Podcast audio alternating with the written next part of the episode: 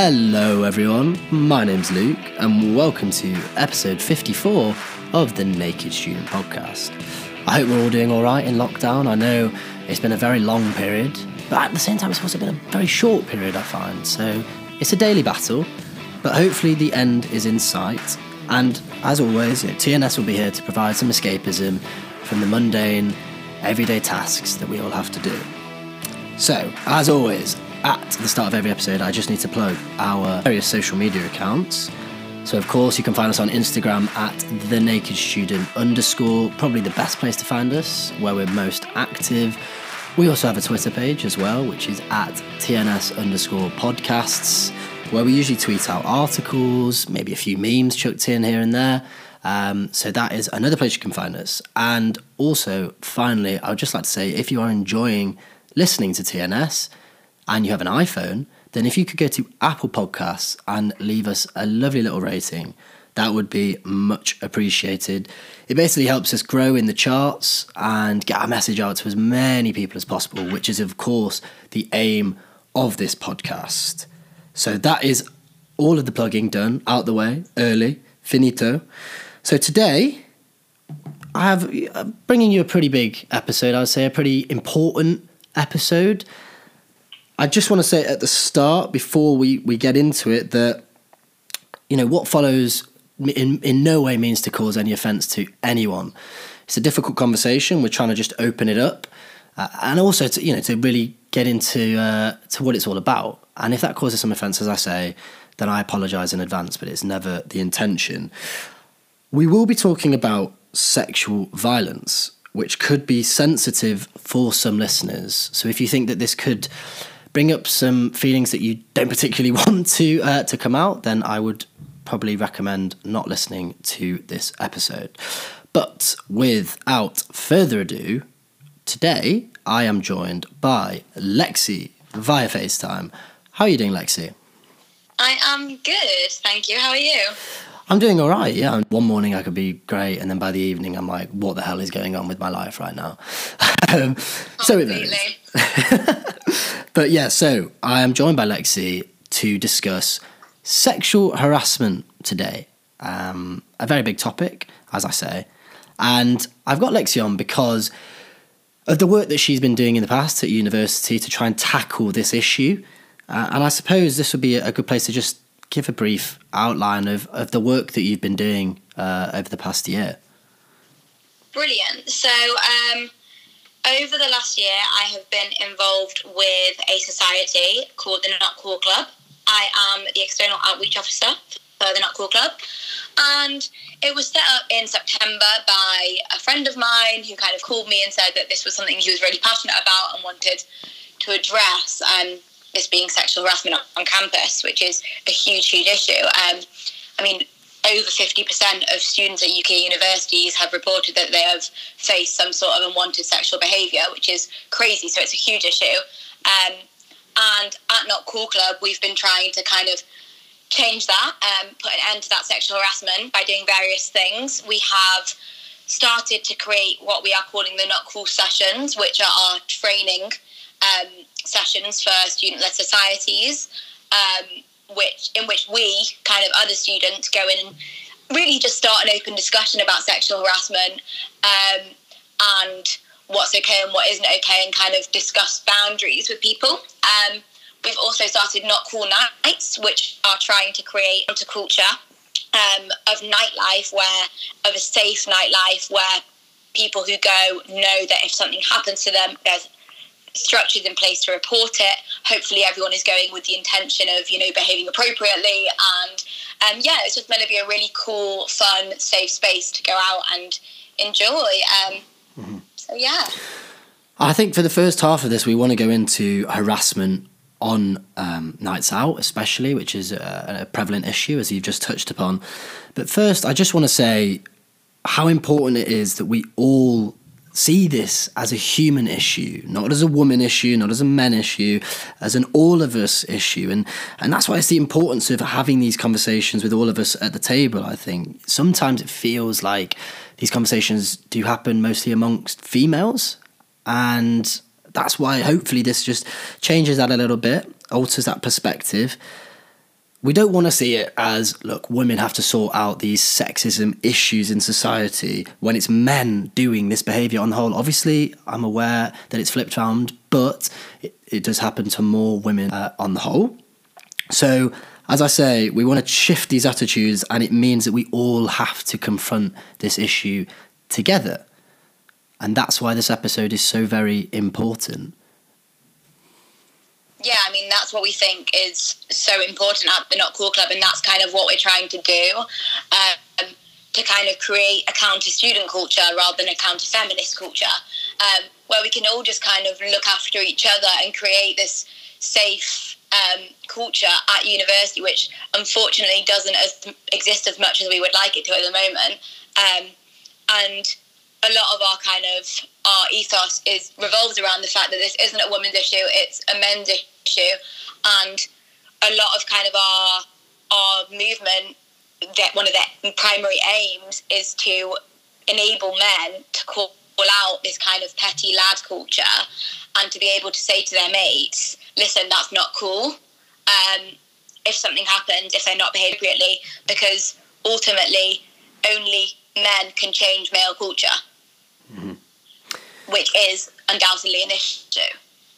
Yeah, you're completely correct. Yeah, and I think as we're about to go into, you know, the different ways in which uh, one could uh, make a change from the next time we go on nights out, whenever that may be.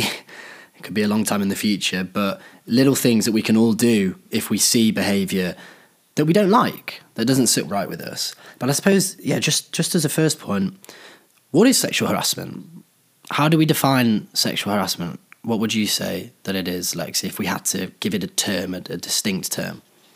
So, sexual harassment is unwanted, keyword, unwanted sexual attention, um, which serves either intentionally or unintentionally to make you feel either intimidated, like your um, dignity has been violated, um, uncomfortable, scared, intimidated, mm-hmm. all those things. Mm-hmm. Um, sexual violence um, and sexual assault is obviously different, and that usually involves um, forcing someone by coercion without consent to participate in a sexual act. So that might be something like groping or, unfortunately, rape. Um, whereas sexual harassment might be something like catcalling or making persistent advances on someone, that kind of thing. Mm-hmm. mm-hmm. So, with sexual harassment, obviously, uh, unwelcome behaviour, behaviour that makes someone feel uncomfortable. So when I'm reading this, this is uh, from the uh, Equal Employment Opportunity Commission who outlined that. It's on the UN uh, page. You can go and look at that. All of you, I urge you to. Um, I guess you know unwelcome behaviour. In, in just in, in, one sense is, is just a tad vague I find just in some I, I guess fairly unique situations so if you're on a night out, okay, and you want to act spontaneously, you know, you hear like this is what people want to see, you know, it's romantic to act spontaneously, and you show, yeah, yeah, you put on an what could be perceived as an unwelcome sexual advance. You know, you tried to graft on a girl, um, but they they don't like that at all. You know, they don't want that. They're just out with their friends. Could that initial attempt be seen as sexual harassment? The initial, you know, the move towards them, you know, it, just to try and strike a conversation or to dance with them or whatever it may be, is that could that be perceived as sexual harassment in itself? I think it completely depends on the action um, and the way that it's done.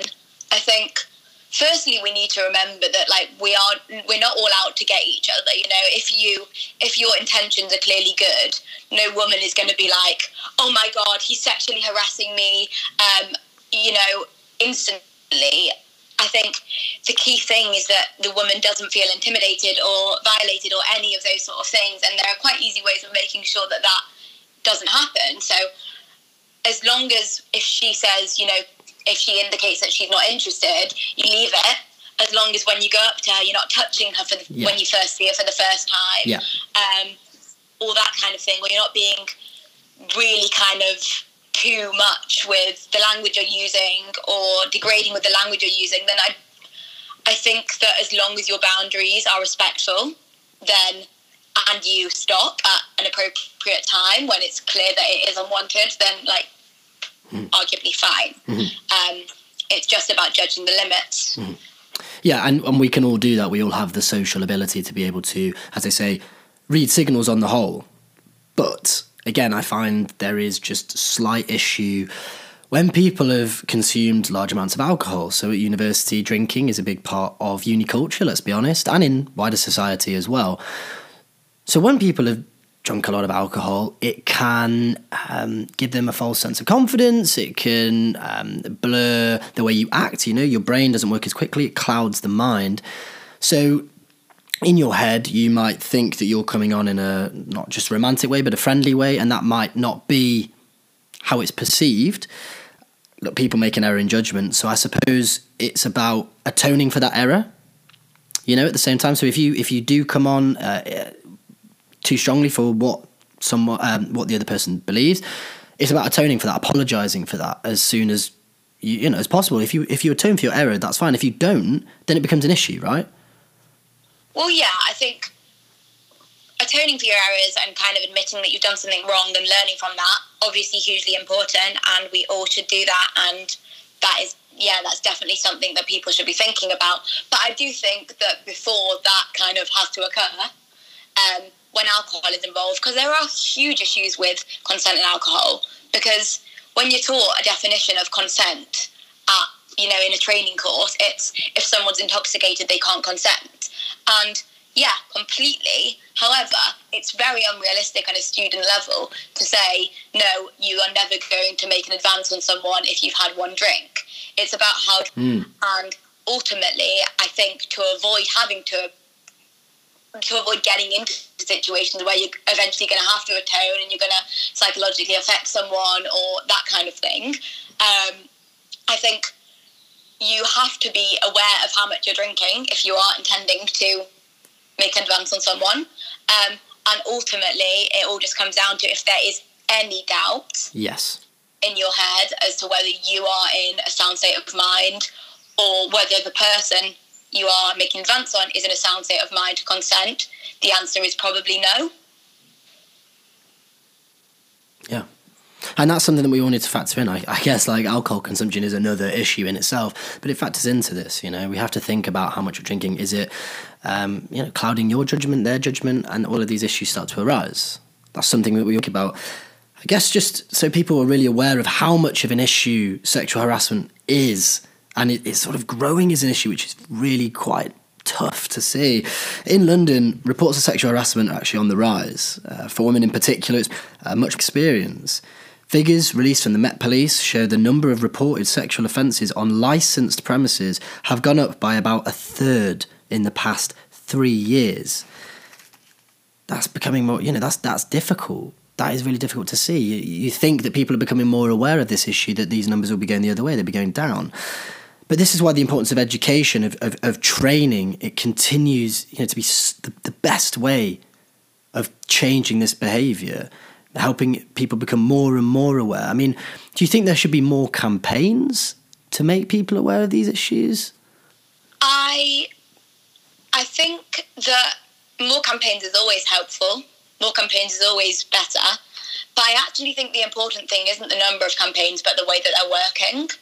So I think that when you are taught about consent and sexual harassment in a lecture theatre or at a workshop in the workplace, that kind of thing, when you leave that room, when you close your laptop, when you close your notepad, that's gone. And when you're in a club, you are undoubtedly not thinking about what you learn in a lecture theatre. So, what for me I think is important, and why I think what we're doing in Not Cool is important, in this counter student culture, um, is that it brings what you're learning to real life and kind of makes you learn it in real life situations so that you can make that kind of attachment between this like theoretical definitions of consent and actually how they're how they're working in real life um, and that you're thinking about them when you are on a night out so again, like that's what we do at Not Cool with the whole nights out and having our big pledge of not of being not cool about sexual harassment on the night out wall, so that you can it's there. You are thinking about it when you're in that space. Um, also campaigns like Ask for Angela, um, I know we've discussed in the past, which I think is super useful, um, where you can go up to a bar person and say, is Angela here or something like that, and that's like a code word for I'm not safe, um, I need help. Again, useful um, just to create a safe reporting structure. Um, but yeah, I think uh, like clubs and venues have a lot to kind of answer for and really have a lot of responsibility in making sure that their security, their kind of culture that they create is clearly not okay with it and the reporting structures are in place. Mm-hmm. Yeah, I think you touched on a, a really important point there, actually, which is it's not as easy as just saying no to someone. You know, there's this there's this myth going around the circuit I've heard before. It's like, well, you know, if they don't like that behaviour, why can't they just say no? Why can't they just tell a guy to, you know, f off? It's not as simple as that. You can't do that. You might aggravate, like aggravate them more. They might come on more strongly. Who knows? But it's not as simple and as black and white as just saying, please leave me alone. No.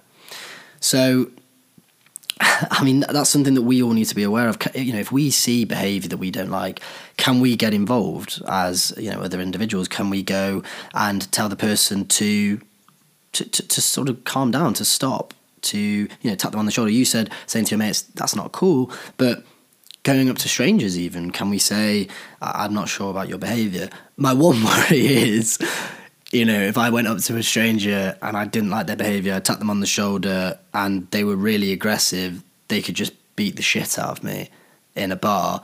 I wouldn't particularly want that to happen. And that is, I think, a worry. Um, I know it's a worry of mine, is just sometimes if someone is acting like that, what sort of person are they? I don't, I don't know. Um, and that is a worry. But uh, you know, there are other ways of doing it. You don't have to go and, and, and do that. You could ask the person, like, are you okay? You know, the person who, who is seemingly being harassed. You could say, is everything all right? Like, subtly as well.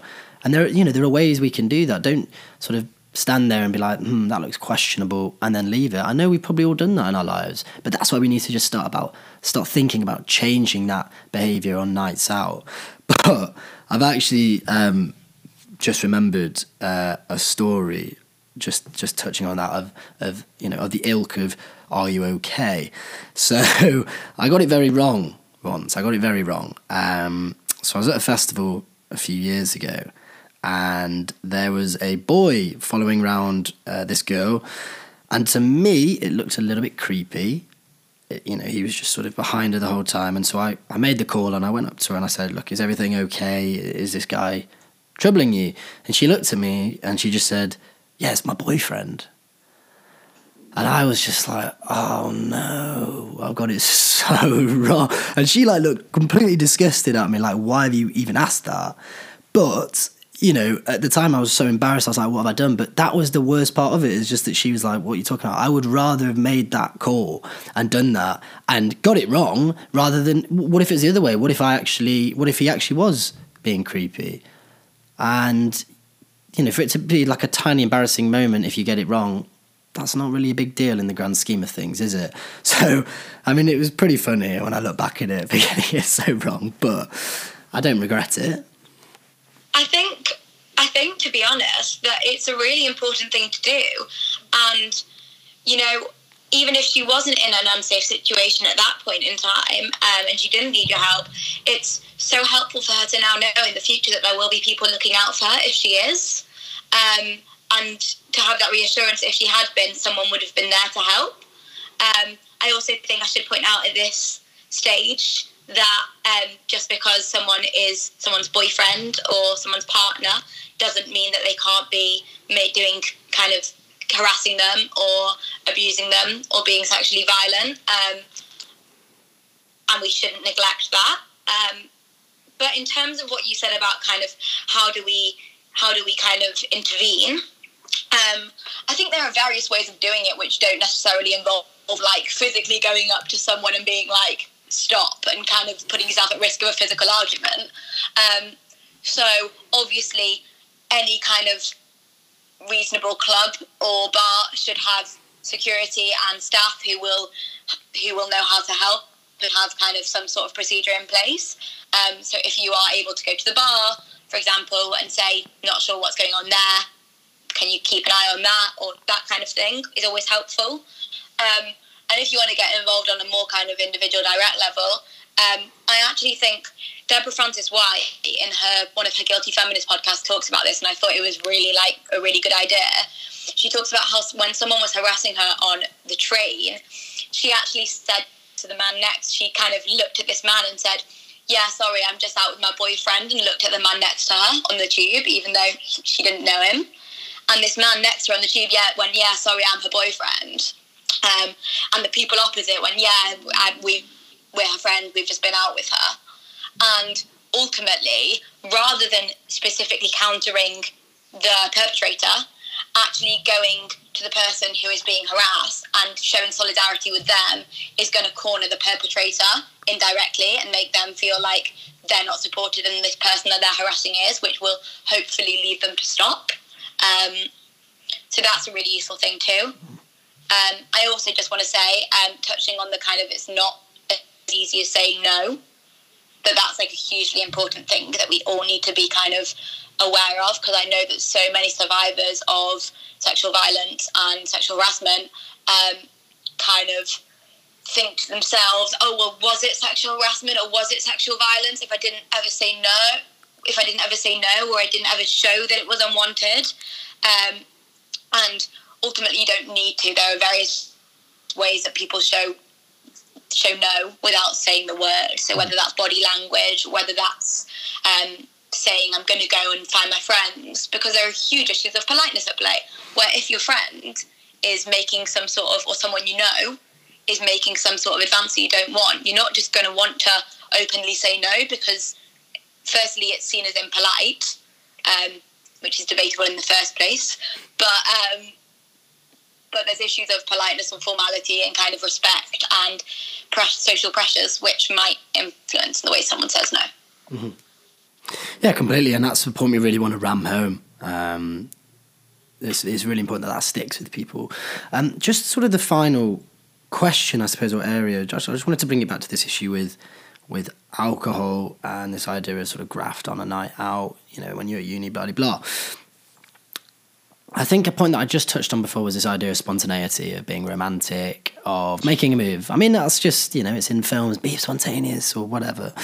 Um, you know, I think it's gone to the point now where, like, you, you say you need to read signals and, and that's okay, but sometimes there can be leading on, there can be issues with that. That happens. We have to be very aware that that happens. And there's this you know, you can go to the other way, the other side of the spectrum now, which I know that I've done in the past, where you're actually just completely terrified of of making a mistake, even though you know in your head you're you're not making a mistake, and that you know you, you've read the signals and it's there.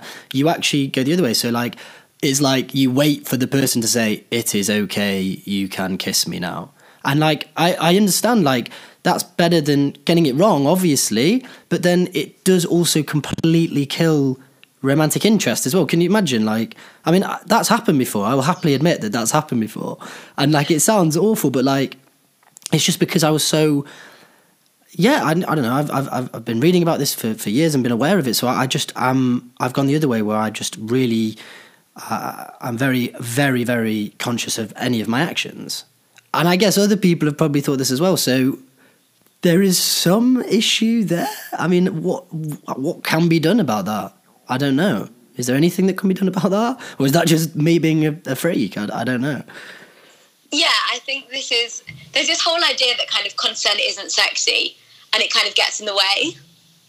And I think that comes from the whole like lecture theatre definition of like, can I kiss you? Or like, um, I don't know, like, yes, let's have sex now. Like no, like no one's gonna do that. Like they might say, "Can I kiss you?" But like, yes, let's have sex now. I don't think that's a thing. It just sounds quite um, in between, a sort of esque, you know. I know exactly. So I think it's important to say that there are ways of kind of establishing that, yes. which aren't not sexy and aren't going to kill the mood and aren't going to kind of ruin this whole romantic idea you've got. I think it doesn't necessarily need to be like an explicit question. It can also just be like reading someone's body language, take it in slow steps and understand that like something you're doing might be fine and then you might go to the next stage and someone might be like, no, that's not fine. Um, so I just think, yeah, just like check in regularly um, in the process.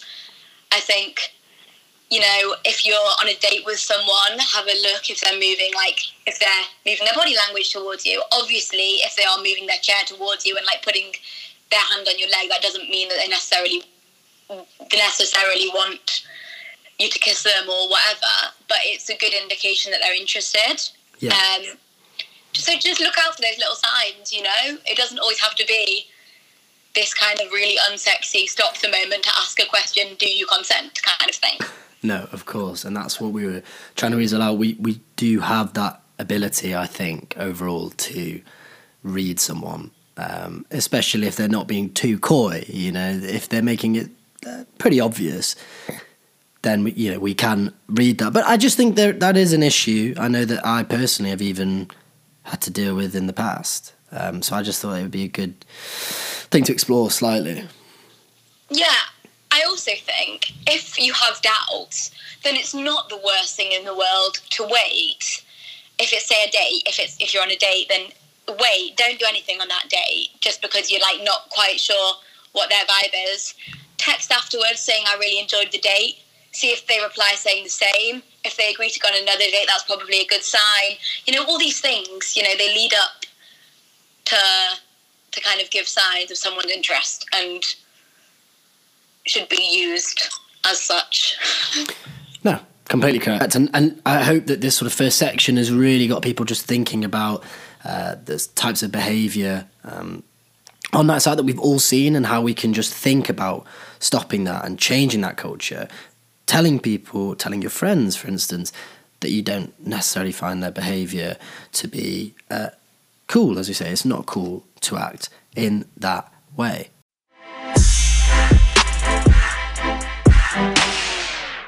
So now is a perfect time to have a break in this conversation. It's quite a heavy conversation, very important conversation, but we like to break it up, of course, with our world famous segment. If you want to sing it with me, by all means. No. You don't? Okay. Well, if listeners want to sing along with me, then please do. Uh, it is, of course, time for Pointless Fact of the Day. That was all right. That was all right. My singing is horrific. I do apologise for everyone, but that was actually okay in the grand scheme of things. So, Lexi, would you like to go first, or shall I? I'll go first. Um, a bit of a feminist related one, I guess. Um, did you know that there is only one country in the world named after a woman, and that's St. Lucia? Really? That's Yeah, quite. That's like- good. I've never thought about that before. There's like a hundred countries in the world named after people. Only one is a woman. Wow. Yeah. Very, very good point pointless fact. I've just never thought about that. Very good. I like that a lot. Very good. There you go. People will be like, ah, at home. Wow. Dropping knowledge. It's a good pub quiz one, I reckon. Oh, yeah. That could be anyone. That, people can put it in the next pub quiz that they do on Zoom. Yeah, and hope that other people, well, I don't know, like other people might have listened as well. But very, very good pointless fact. So, my pointless fact is not related at all to the conversation that we've been having in anyway. So, did you know that Dr. Seuss invented the word nerd? Really? Indeed. So, um, the American Heritage Dictionary explains that nerd first appeared in Dr. Seuss's 1950 book, If I Ran the Zoo. Interesting. Yeah, I, I was like, hell's yeah, you've provided me with a very important word in my life, Dr. Seuss. Dr. Z's making big moves in the linguistic in the linguistic sphere. Very, very good, you big nerd. Very, very good, Dr. Seuss. So that is my pointless fact. Two very good pointless facts, actually. I enjoyed both of them. I, can I say that about my own pointless fact? Yeah, I can, I can, I can. Finish off the world famous section. Pointless fact of the day. Hey, see, it always sounds better when I harmonise with someone else. I feel, but uh, you've let me down there a little bit. I'm not gonna lie. Um, I'm sorry. sorry. I'm kidding, obviously. But yeah, obviously, we, we put that section in just to break up uh, pretty heavy discussions, uh, really important topics, because we want people to be able to switch off, come back to this in the second half. So, in the first half, we were looking at harassment, especially on nights out, what sort of things we could do as individuals, um, and how we can shift the culture um, with our generation. Really, that's how we're going to do it by by changing our attitudes towards it. Uh, in the second half, I actually want to look at the systematic. Uh, sexual harassment that takes place in the world of work. There are serious issues in the world of work which have been really eye opening, to be honest, to read about. Um, you know, I don't know if you see it enough in, in, in sort of the mainstream media. So I urge everyone to go and do their own research on this matter. You know, that's what this podcast is all about opening up these discussions for you to go and take further and do the research yourself. But look, as a as an outline of this systematic issue, um, according to the Equal Employment Opportunity Commission, uh, which is on the UN website actually, uh, workplace sexual harassment is defined as again unwelcome sexual uh, advances and other verbal or physical conduct of a sexual nature when submission to such conduct is made explicitly or implicitly a term or condition of an individual's employment, rejection of such conduct by an individual is used as a basis for employment decisions, and such conduct has the effect of creating an intimidating or hostile work environment. So, those first two um, things that I listed is often termed quid pro quo harassment so a sexual favour, um, you know, you have to obey someone who's potentially your boss, uh, or you risk harming your career, and that is a, a truly terrifying thought that people have to face that in their careers. I also actually as part of my reading for this, um, read a fantastic piece in the FT, which I'll link in the description. But it goes into the workplace culture in the Big Four KPMG, Deloitte, PwC, and EY. And it's all about how there have been several complaints over the years about sexual harassment. And actually, what's happened is there's a culture of fear in these companies, not just these companies, but lots of other companies as well. There's a culture of fear where victims don't want to come forward because they don't feel like they're supported and the system is all set up to fail. Yeah, I mean, I think it's really important, as you said, that this is kind of ingrained within power structures that are so pervasive and this is like existing within these power structures. And so, firstly, there are issues with reporting in the sense that you as a kind of as a lower employee, for example, than if it's your boss who's harassing you, then you're not going to want to report it because you're going to be reporting it to people who are on your boss's level, who are his colleagues or her colleagues, who are kind of their kind of almost comrades, for want of a better word. Um, and your report is going to involve the company, firstly, probably firing that person who is very high up and influential in the company, Secondly, taking your word, a lower employee over theirs, a higher employee, and ultimately just kind of really just undoing the whole power structures and the whole hierarchies that are kind of rooting the business.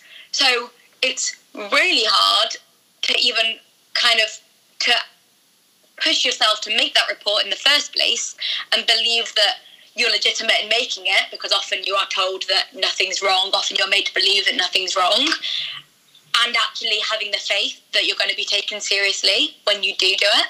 Mm-hmm. Um, it's a huge issue. I mean, 52% of women report that they have experienced harassment in the workplace, which is crazy. Um,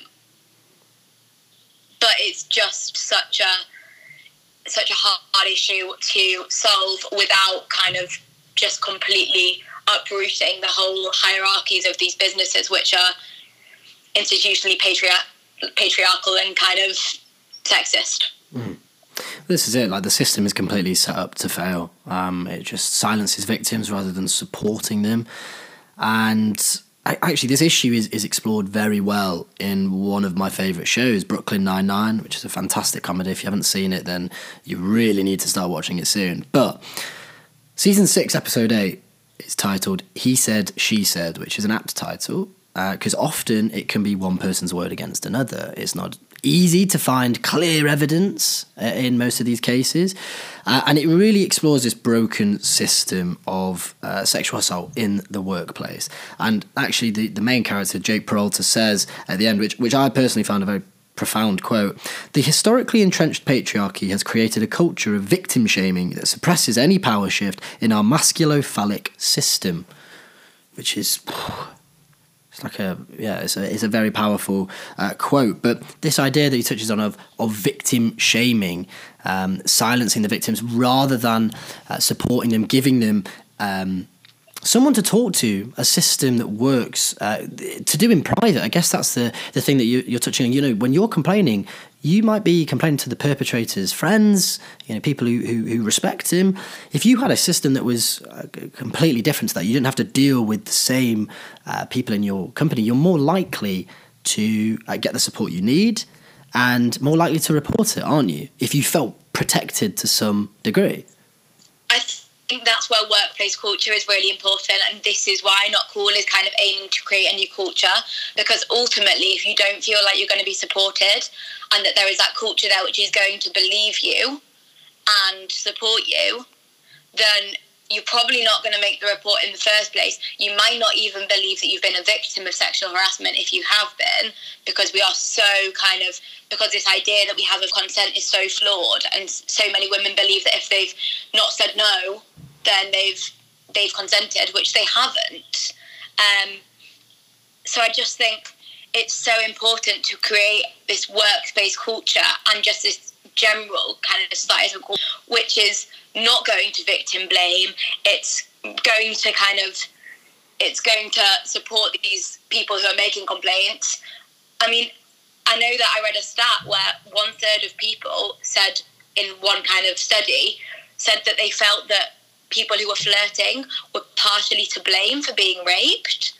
Like that culture needs to change. Fucking because hell. it's absolutely no wonder that so many people are living kind of in either kind of denial that they've been harassed or in fear of reporting it when everything is telling them that they're not going to be believed mm. Mm. or they're going to be blamed. Yeah. I mean that is that is a frightening number, actually. I mean that is yeah. This is the thing. Like the culture has to change, and it, it is. Let's be honest, it is changing, but not quickly enough. Uh, this is, seems to be the problem. Um, and, you know, with the piece on the big four, you know, these are some of the biggest companies in the world where it's not only present, but it's actually prevalent. And that's a problem. Um, that issue with the power dynamic, you know, it's it can at times be uh, someone higher up in the hierarchy. It's, you can't decline something; it might ruin your career path. That's a horrible choice that someone has to make, and it's a choice that no one should ever have to make. You know. But look, I mean, bringing it back to what was said right at the start about we all need to be a part of this conversation. It happens to both men and women, of course, but it does happen to women more. It affects women a lot more. That's just a fact, okay? And so this is why men really need to be a part of the conversation. Um, especially as we've just discussed about this systematic issue of sexual harassment in the workplace. Okay, can we shift that system? If men are on board as well, we can change. As as Lexi said so well, like we can change male behavior by being male. Like we can change that. You know, we call it like the shit toxic masculinity lad culture. Uh, we have the ability to change that. Okay, and in the workplace, you know, we're looking at, at, at it's not going to happen overnight. These things never happen overnight. The big changes you want to see, but it's with our generation. You know, we are the next generation, and we can change these entrenched attitudes and the issues with reporting we want to try and make it easier to report, to make people feel protected, to be taken seriously in a lot of these cases. I mean, the other issue is with the sort of the length that these procedures could be, I suppose. You know, these these procedures could go on for years, probably, couldn't they? It's not as simple as solving it like that. Yeah, completely. It's a, it's gonna have to be this kind of movement. Yeah, I mean, Not Cool Club believe that we are a movement, probably relatively self righteously um, and ambitiously, but um, we believe we're a movement because ultimately it's about changing a culture, and no culture is going to change overnight. Mm. Um, but I mean, the fact that we're here having this conversation, the fact that we sold out our night out, the fact that you know this is really getting a lot of engagement is so promising. Mm. Um, and we can raise feminist boys in the next generation. Um, and we should. Just one final point that I wanted to make, and it's a it's a minor point, but it's something that just need to be aware of this issue of uh, false allegations. Okay, it's it's a minor point, and it's a very very small percentage of cases, and we need to be very aware of. You know, you can get a lot of fake news and a lot of misogynistic numbers from the internet, but being honest, it's it's fake. Uh, you know, false reporting. It's something like at best three percent of cases, at at the highest prediction. But they're there, and that is severely detrimental to progress, isn't it? It's severely detrimental to progress to make these false allegations. And I suppose, do you think that people who, who you know, on both sides of the spectrum, male, female, who make false allegations, should be punished equally as someone who um, committed the crime? you know, of sexual harassment. It's a very difficult case. I find it very difficult on how someone should be punished for that because you will equally be ruining someone's life if you accuse them of such a serious uh, offence. I personally think that if we're talking about false allegations, then there are so many issues at play in why someone would make a false allegation because ultimately, who would want to put themselves through that reporting process? Mm. There would have to be some sort of underlying emotional or kind of trauma based reason that they are doing so. Um, and I actually think that almost giving it too much airtime is really detrimental to the cause generally because, yes, these things do happen, but they're such a minor part um, that you know, and they're used as this tool, this false tool by misogynistic people who are saying, yeah, but look, it's a false allegation yeah, all yeah, the time. Yeah. And it's just not. No, no. Um, and I think ultimately, yeah, false allegations do happen, but I almost think they have to be a separate conversation because it's like that thing where people, you know, if we're talking about the rape of women and men come in and say, yeah, but men get raped too. And it's like, yeah, they do, and that's a very legitimate problem. But if you are interrupting the conversation about women getting raped to talk about that, then you're doing for the, that for the wrong reasons, I believe. Mm-hmm. And I think it's a similar thing with false accusations. If we're interrupting the conversation about legitimate rapes, which happen far too often, and then with their false allegations, then we're interrupting the conversation for the wrong reasons, I believe. You're completely correct. It was just a question I wanted to pose just because I found it interesting. It's a minor, minor percentage, as we've said. It's a tiny part. Um, but it is something that I'm sure people have thought about or debated yeah. before, and it's an issue that needs to be tackled. And I think you phrased it absolutely perfectly. Look, most women who are assaulted or harassed never get fucking justice, all right? Let's be honest. So it's important that we are aware of that more so than the occasional false allegation. In the grand scheme of things, they're a tiny, tiny part of the issue. But look, I think we've covered some really important bases today. I think this has been such a, an interesting conversation for me. I'm learning uh, a lot, as we all need to be constantly trying to learn uh, about this very, very serious issue um, that is, you know, prevalent in society. And yeah, I just want to thank you, Lexi, for joining me. Um, you know, the work that you've been doing with Not Cool and will continue to do, I'm sure, is admirable. And um, obviously, we'll be we'll be sharing that about, I'm sure, on, on, on our page, get people more aware of, of, of, what you're trying to do. So I really do appreciate you for uh, appreciate that you came on uh, uh, for this conversation. No, thank you for having me. Glad to get what we're doing out there. Indeed, uh, and maybe we'll do another episode in the future. I know we talked about a couple of topics, but we couldn't cram it all into one episode. We wanted to make sure that people really took away this message about issues of sexual harassment. So, yeah, to all the listeners, I hope you've really learnt something today. You've engaged with this serious issue, had a think about, um, yeah, what we can all do to help shift the culture.